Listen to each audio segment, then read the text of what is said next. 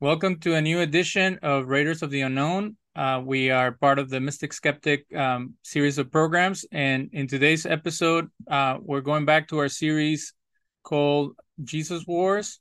And we're reviewing the book, uh, The Passover Plot by Hugh Schonfield. Uh, this is my worn out version of it. Um, it's amazing what uh, is available in old bookstores and from um, research done back in the 60s you would think that the older it is the less accurate and the, and the less information you can uh, ascertain from it. But it's actually full of interesting data that is not usually brought up by modern scholars. In an ongoing war with myth vision the the group that we uh, responded to uh, last time we are going to be bringing up some issues that they were incapable of describing because they're they have a bias that um, doesn't really address the major issues that uh, are discussed in this book. And uh, we'll get to it in a minute. Um, we have our co host, Tony, who's going to be um, bouncing back ideas with me. But um, just so you guys know, the background of Hugh Schonfield uh, is interesting because he's a, a beloved scholar in secular circles and a hated scholar among uh, Christians and Messianic Jews and Hebrew roots and all those guys because he doesn't say what they want him to say. Uh, he's actually someone for, with a Jewish ancestry uh, from England, but he was raised uh, a Christian. So he made it his life's effort to write several books on the early Jesus movement. And he has some things that people consider conspiracies, but in reality, they are uh, alternative versions of what could have happened. And some of the stuff is pretty insightful uh, in my perspective. Again, the book is called The Passover Plot. And when you name a book like that, it it creates all these um, conspiracy um, perspectives. You know, why would someone say that there was a plot during the Passover? And that's pretty much the premise of the book that he uh, believes that Jesus orchestrated his own death to uh, fill, fulfill um, this messianic expectation that he had for himself. Uh, what is interesting is that he doesn't portray Jesus as a, a scammer or someone who's doing it insincerely. He he sees him as someone who did it purposely, but in a way that it was in line with his own particular beliefs. Uh, the problem with that is that it's scary. Um, you know, someone like David Koresh, did he really believe he was the reincarnation of Jesus? There's actually the guy from MythVision has five different Jesuses um, that are roaming around right now, and you know, there's one in England, there's one in Australia, there's one, in, there's two in Africa um, and stuff like that. And if someone uh, feels that they've been, um, you know, re-embodiment of Jesus or something like that, that is kind of strange. But at that time, there was a lot of stuff that was leading to the idea of a Messiah. And what's interesting is the more you study Judaism, the more you realize that the concept of Messiah wasn't even fully developed until the third or fourth century after Christ. So, we say, how can that be? How can uh, there was a book written just about the concept of Messiah, which is the New Testament, and now you're telling me that the Jewish um, integration of that idea did not happen until way later? Well, it's because it it was kind of like up for grabs. Like you can take any concept from the Tanakh or the the Jewish Old Testament, and you can apply it to any group or any individual. So what was floating around at that time was that there was some type of angel, some type of agent of vengeance, some type of um, prophetic characters that would come back. There was all kinds of ideas that were nitpicked from the Hebrew scriptures, and they could be applied to different individuals. And that's what you see with the Dead Sea Scrolls is that they saw themselves as the the elect, the group that was chosen by God to make true some of the things He had promised and that's what they say. Uh, Hugh Schonfield was one of the early scholars of the Dead Sea Scrolls, and he applies some of these ideas to Jesus and to his brother James. But he doesn't go extreme like some of the other Jewish scholars, where they say Jesus is the teacher of righteousness and James is um, the prophet and John the Baptist is the priest and stuff like that. There's some of that in um, James Tabor's book, uh, The Jesus Dynasty he just throws it out as like, hey, these are some ideas that could have been incorporated or they were uh, working well with with that time period.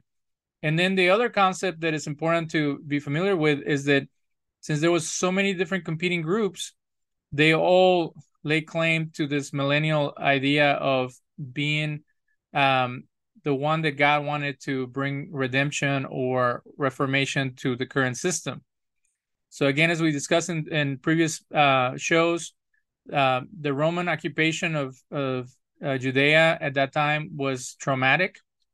It was a time of turmoil and of fear of not being able to survive that type of uh, pressure and um, you know suppressing their their system but the romans were no fools they actually allowed some judaism to take place so then they could benefit from it either through uh, taxes um, some type of offerings that were given to them and to um, to use that population for for their greater cause which was hegemony among the, the their empire um, so i was trying to find passages within uh, the book that uh, kind of lay the foundation of what he's trying to say.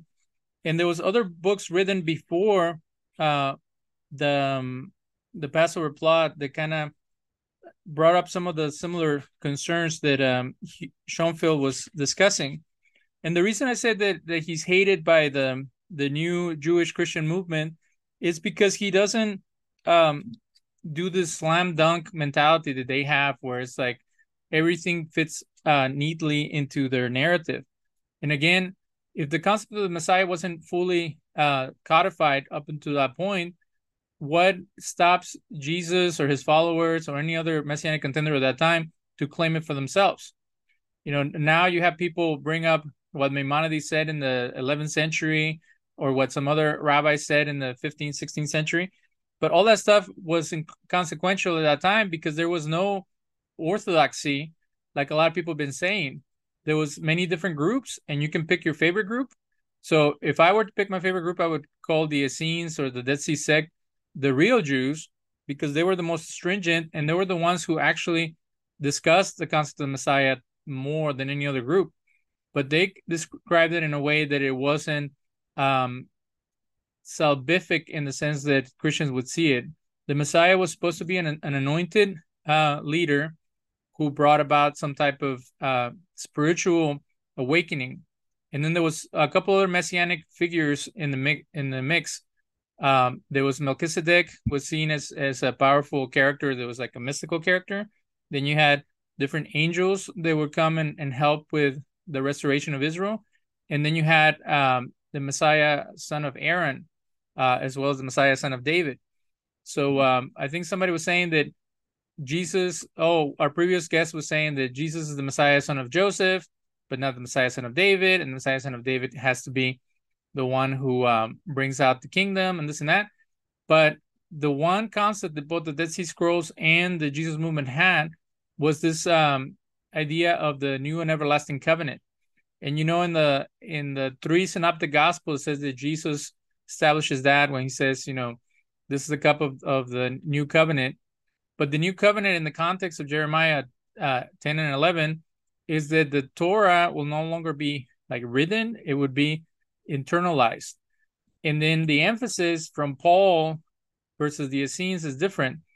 Instead of saying this is a, a, a law that would be different from the original one, there's a different emphasis where it says the law is the same, but it is in, an, in a renewed sense of purpose or something like that. And that's what the Essenes were saying. So if you go back to the early uh, description of Jesus, like the the Gospel of Mark, it's within that context. So, like we discussed before, you know, when when Jesus asks, "What must I do to inherit eternal life?" He always points it back to the law of Mo- Moses. So then to to bring that up and to say that now I will establish a covenant with Israel and Judah, he's talking within the context of Judaism and within the context of the Jewish community. Paul universalizes it and send it out to the world. But like we've discussed in previous shows, and I don't think this has brought up, even the idea of the Messiah ben Joseph taking on the sins, it doesn't say that he takes on the sins of the world. It says he takes on the sins of Israel. Uh, Tony, uh, what do you think about these two ideas that the covenant, the new and everlasting covenant, or the Brit uh, Hadashah or Brit Haolam, is being um, enacted within the circle of the Jews. And then it says in a future date, it doesn't say that it was, you know, back then. And then this idea that if there is a Messiah ben Joseph, which is a, also a later concept, that this Messiah ben Joseph would take on the sins of Israel and be uh, an a, a atoning uh, sacrifice on their behalf, but it never mentions the world or the um, what the, Paul tries to make it as bringing the nations through that.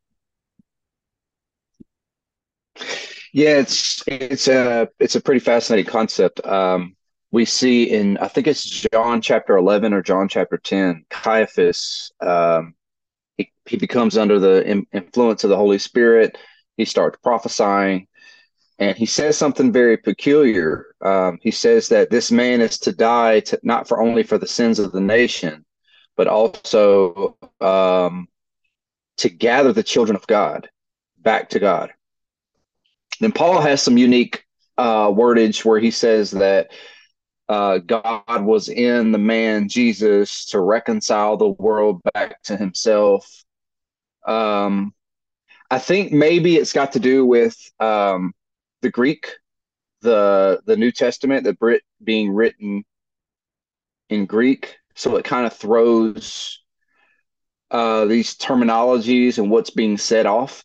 Um, I see a lot of people when they start dissecting these texts, they stick in the Greek, and I've always wondered, like, why wouldn't you correspond, use the corresponding terms in the Hebrew to be able to understand? Because this, this, like you said, it's in the context within Judaism.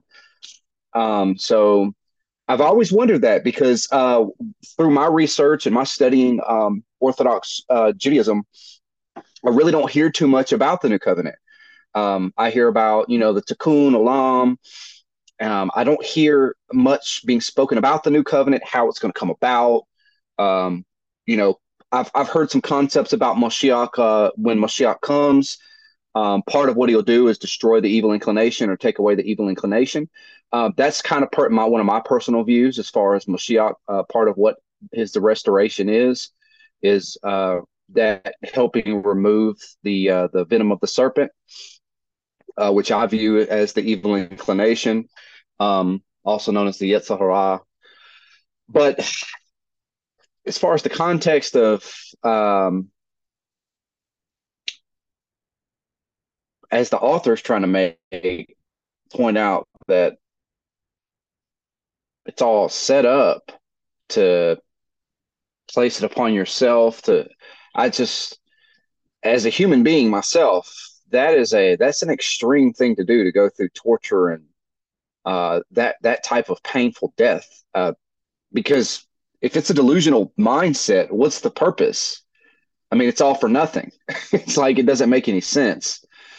Um, and not just that, but you get into the pressure behind that, you start suffering. I mean, that type of pain and torture and rejection from your own people. I mean, I, whew, that's a that's a that's a that's a star that's a far stretch right there. I don't understand the basis behind that, but um, yeah, that's that's a weird concept. I, I guess the the burden of proof would be on the person who's making the accusation. Okay, so let's lay the foundation uh, of his premise. Um, I was mentioning the the different messiahs mentioned in the Dead Sea uh, scrolls and um, one of the the books that comes up um, are the testaments of the patriarchs and there's different interpolations. They say that maybe it was a later edition or whatever but the one that he quotes um, is uh, the testament of naphtali testament of joseph uh, and the testimony testimony of simeon uh, in in one of them it says the following and now my children obey levi and judah and be not lifted up against the two tribes, for from them shall arise unto you the salvation of God. For the Lord shall raise up Levi as it were a high priest, and from Judah as it were a king. He shall save all the race of Israel. So that's the stuff that was floating around at the time of Jesus that there was going to be two Mashiachs and they would have different uh, responsibilities. Um, and then the idea of preparing the way of the Lord, you know, they talk a lot about that in Matthew and Mark that um that John the Baptist was uh someone like uh Elijah. So this is the manual of discipline in, from Qumran. It says the following quote, and when these things shall come to pass the community of Israel in the determined moments, they shall separate themselves from the midst of the habitation of perverse men to take to the to the wilderness to prepare the way of him as it was written Prepare ye in the wilderness the way of the Lord. Make straight to the desert a highway for our God. Isaiah, um, I think that's 50, uh, verse 3. Um, so they saw the way of God as the study of Torah, uh, because it's within the manual of discipline, which describes what the Essenes would uh, be like. But it, it's interesting, and, and later maybe we can discuss it he believes John uh, Hugh Schonfield believes that Joseph Arimathea was actually Josephus. And for those that are not familiar with Josephus, he's the, the historian that wrote uh, Antiquities, and he was the one who was a sergeant of the of the troops against the Romans, and then he turned and he became uh, a follower of Caesar or like a member of the of the council in Rome. So uh, somehow Schonfield claims that he was there at the time of the crucifixion and that he was the one that helped Jesus with the tomb and stuff like that. Uh, and then he uses an example of that. So I find that interesting. But according to Josephus, his interpretation of the passage in Isaiah is that so as to act according to all that was revealed time after time and according to what the prophets revealed by his Holy Spirit. So that's how he interprets prepare ye in the wilderness the way of the Lord, make straight the desert a highway for our God. So all Jews at that time, I guess I'll give you two examples, but come on, uh, they believed that the way of, of the Lord was the Torah and and the Derech Hashem, which now in, in religious circles in Judaism, it's living a, a, a pious life faithful to Torah. So if if it's true the account of John the Baptist by Josephus, which says that he was a righteous man, that he was bringing people to repentance, and then it correlates with the New Testament. So we had a guy who had some type of uh, special calling, and he was similar to the Essenes. He lived in the desert. He used water as a cleansing agent, just like the Essenes and Qumran. And he was asking people to join his movement to get back to the ways of God. So if Jesus was his disciple, which a lot of scholars would say, that he built um, a community around the teachings of, of John the Baptist, and then he even would not start his ministry until he got the blessing from John the Baptist. Have you ever considered that? That it's interesting that uh, Jesus was being held back until John gave him the the anointing or the cleansing before starting his uh, travails. Absolutely. I, I, uh, when I went to Bible school, I had questions like this. I was just, I would question things like, um, because it was, you know, it was modern Christianity. I think it was like non-denomination, maybe Word of Faith. Some, I, I don't even remember what line of thought of denominational views or doctrinal positions they took.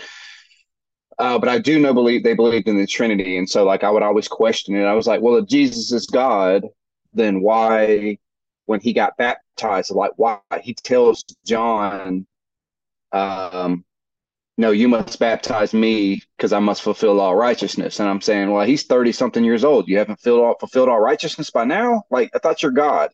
You know, I would have these questions. So I've have, I have questioned these ideas and had, um, specific things and doubts about certain things, uh, because of certain texts, uh, that just didn't make sense within the framework of Christianity.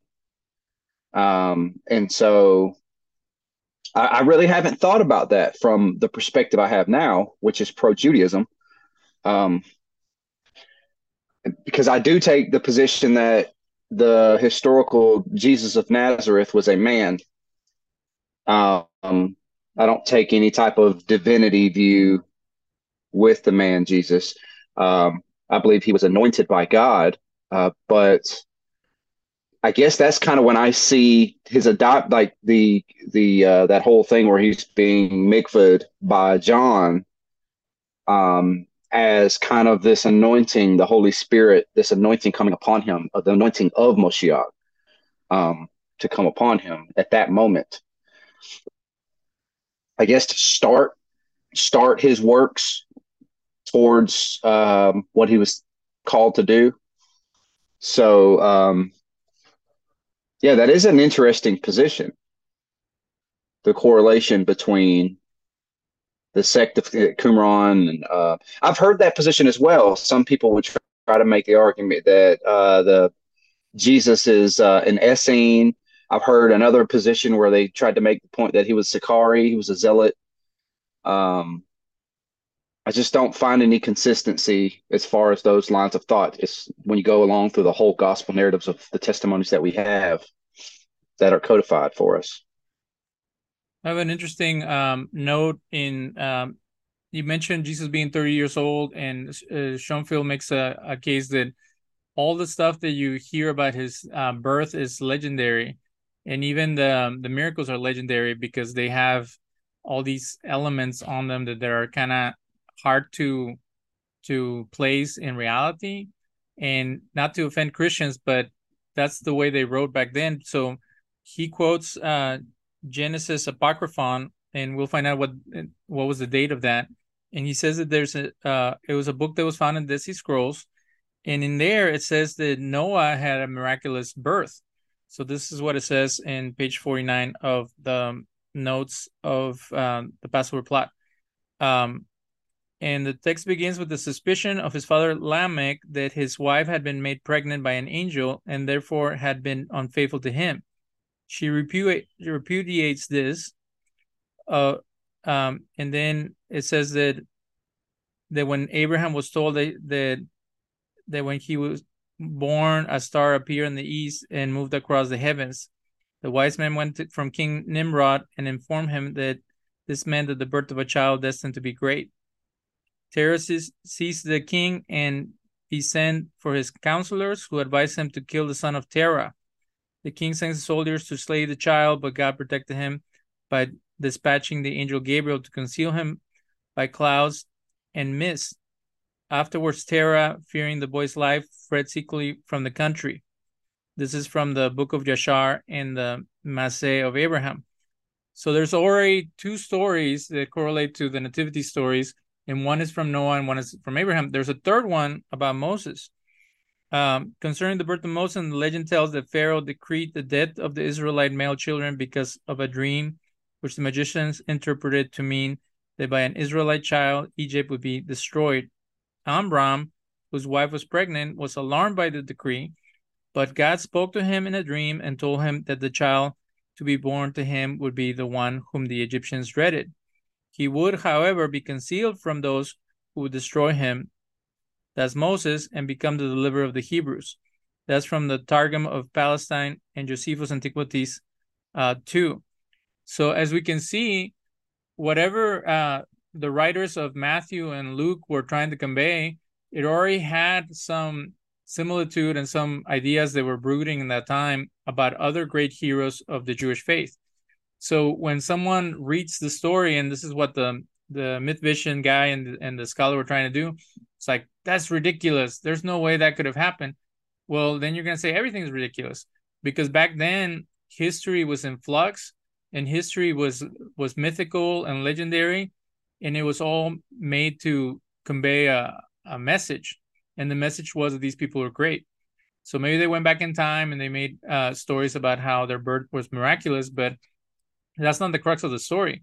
The crux of the story is that there was a guy who had a powerful message. He was a disciple of of John, and he there was there's a guy from the um, the great courses that he tries to compare Jesus to the Essenes, and he and he says he falls short because in some issues the Essenes were more strict, and some of them uh, they were more lax, and the same with Jesus. The same goes when you try to call him a zealot when you try to call him a Pharisee, when you try to call him a Sicarii, whatever group that, that they try to pin Jesus into, he doesn't fit perfectly. So then we have to create kind of like what another scholar that we had did is like their own version of Judaism. So this lady called it Paulinian Pharisaicism, or you know, Jesus Judaism or Judaic um, you know Nazareanism, and that's a, a interesting that Schonfield also says the term Nazarene does, has nothing to do with Nazareth. It has to do with them being the keepers or the preservers of the tradition, because the word um, that that is used in the Hebrew for that means that. So we have to keep in mind that there was a lot of play on of on words. And uh, one thing that the the counter missionaries will always bring up is that this idea of, of Jesus being an, an Nazarite or a Nazarene uh, contradicts itself because they, Matthew tries to quote the passage of Samson that he would be a Nazarite all his life and try to apply it to Jesus. But again, they're doing play on words, and most likely it was in Hebrew. So to say that the, the passage doesn't fit perfectly, it was never meant to fit perfectly. It was meant to allude that he was a great man like like Samson. Um, and then you know, there's always stuff where they say um, Schonfield goes as far as saying that a lot of the ideas of Paul were Gnostic. I wouldn't go as far as calling them Gnostic, but I would call them pre, um, like like Platonic or pre Kabbalah. Like there were a lot of weird stuff about belief and knowledge that um that seem a little foreign or Hellenistic. But it's interesting that he he portrays Paul as the hero and Peter as the Hellenist um, guy who's bringing outside ideas. I, I have to find that in the book, but um, that's something that I read in a review. And then he says that Paul wrote the book of Revelation, which I found very intriguing because if Paul wrote the book of Revelation as like um, a front against Rome, then it changes the context of everything.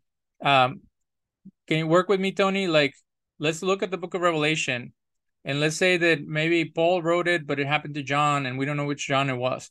So he's saying that the followers of Jesus should be completely faithful to the Torah, do not eat food sacrificed to idols, do not partake of um, sexual immorality, do not live a life that is duplicitous, and to be in constant conflict and sacrificial uh, devotion to their leader.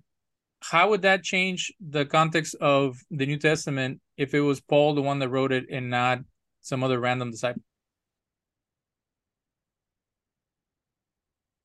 Wow. um, I think the language is off. Uh, the way everything is written within the book of Revelation. Um, there's a different element within Revelation that Paul, I don't see Paul using in any of, the, his other epistles. Hypothetically speaking, if he did write it, um, yeah, that is uh,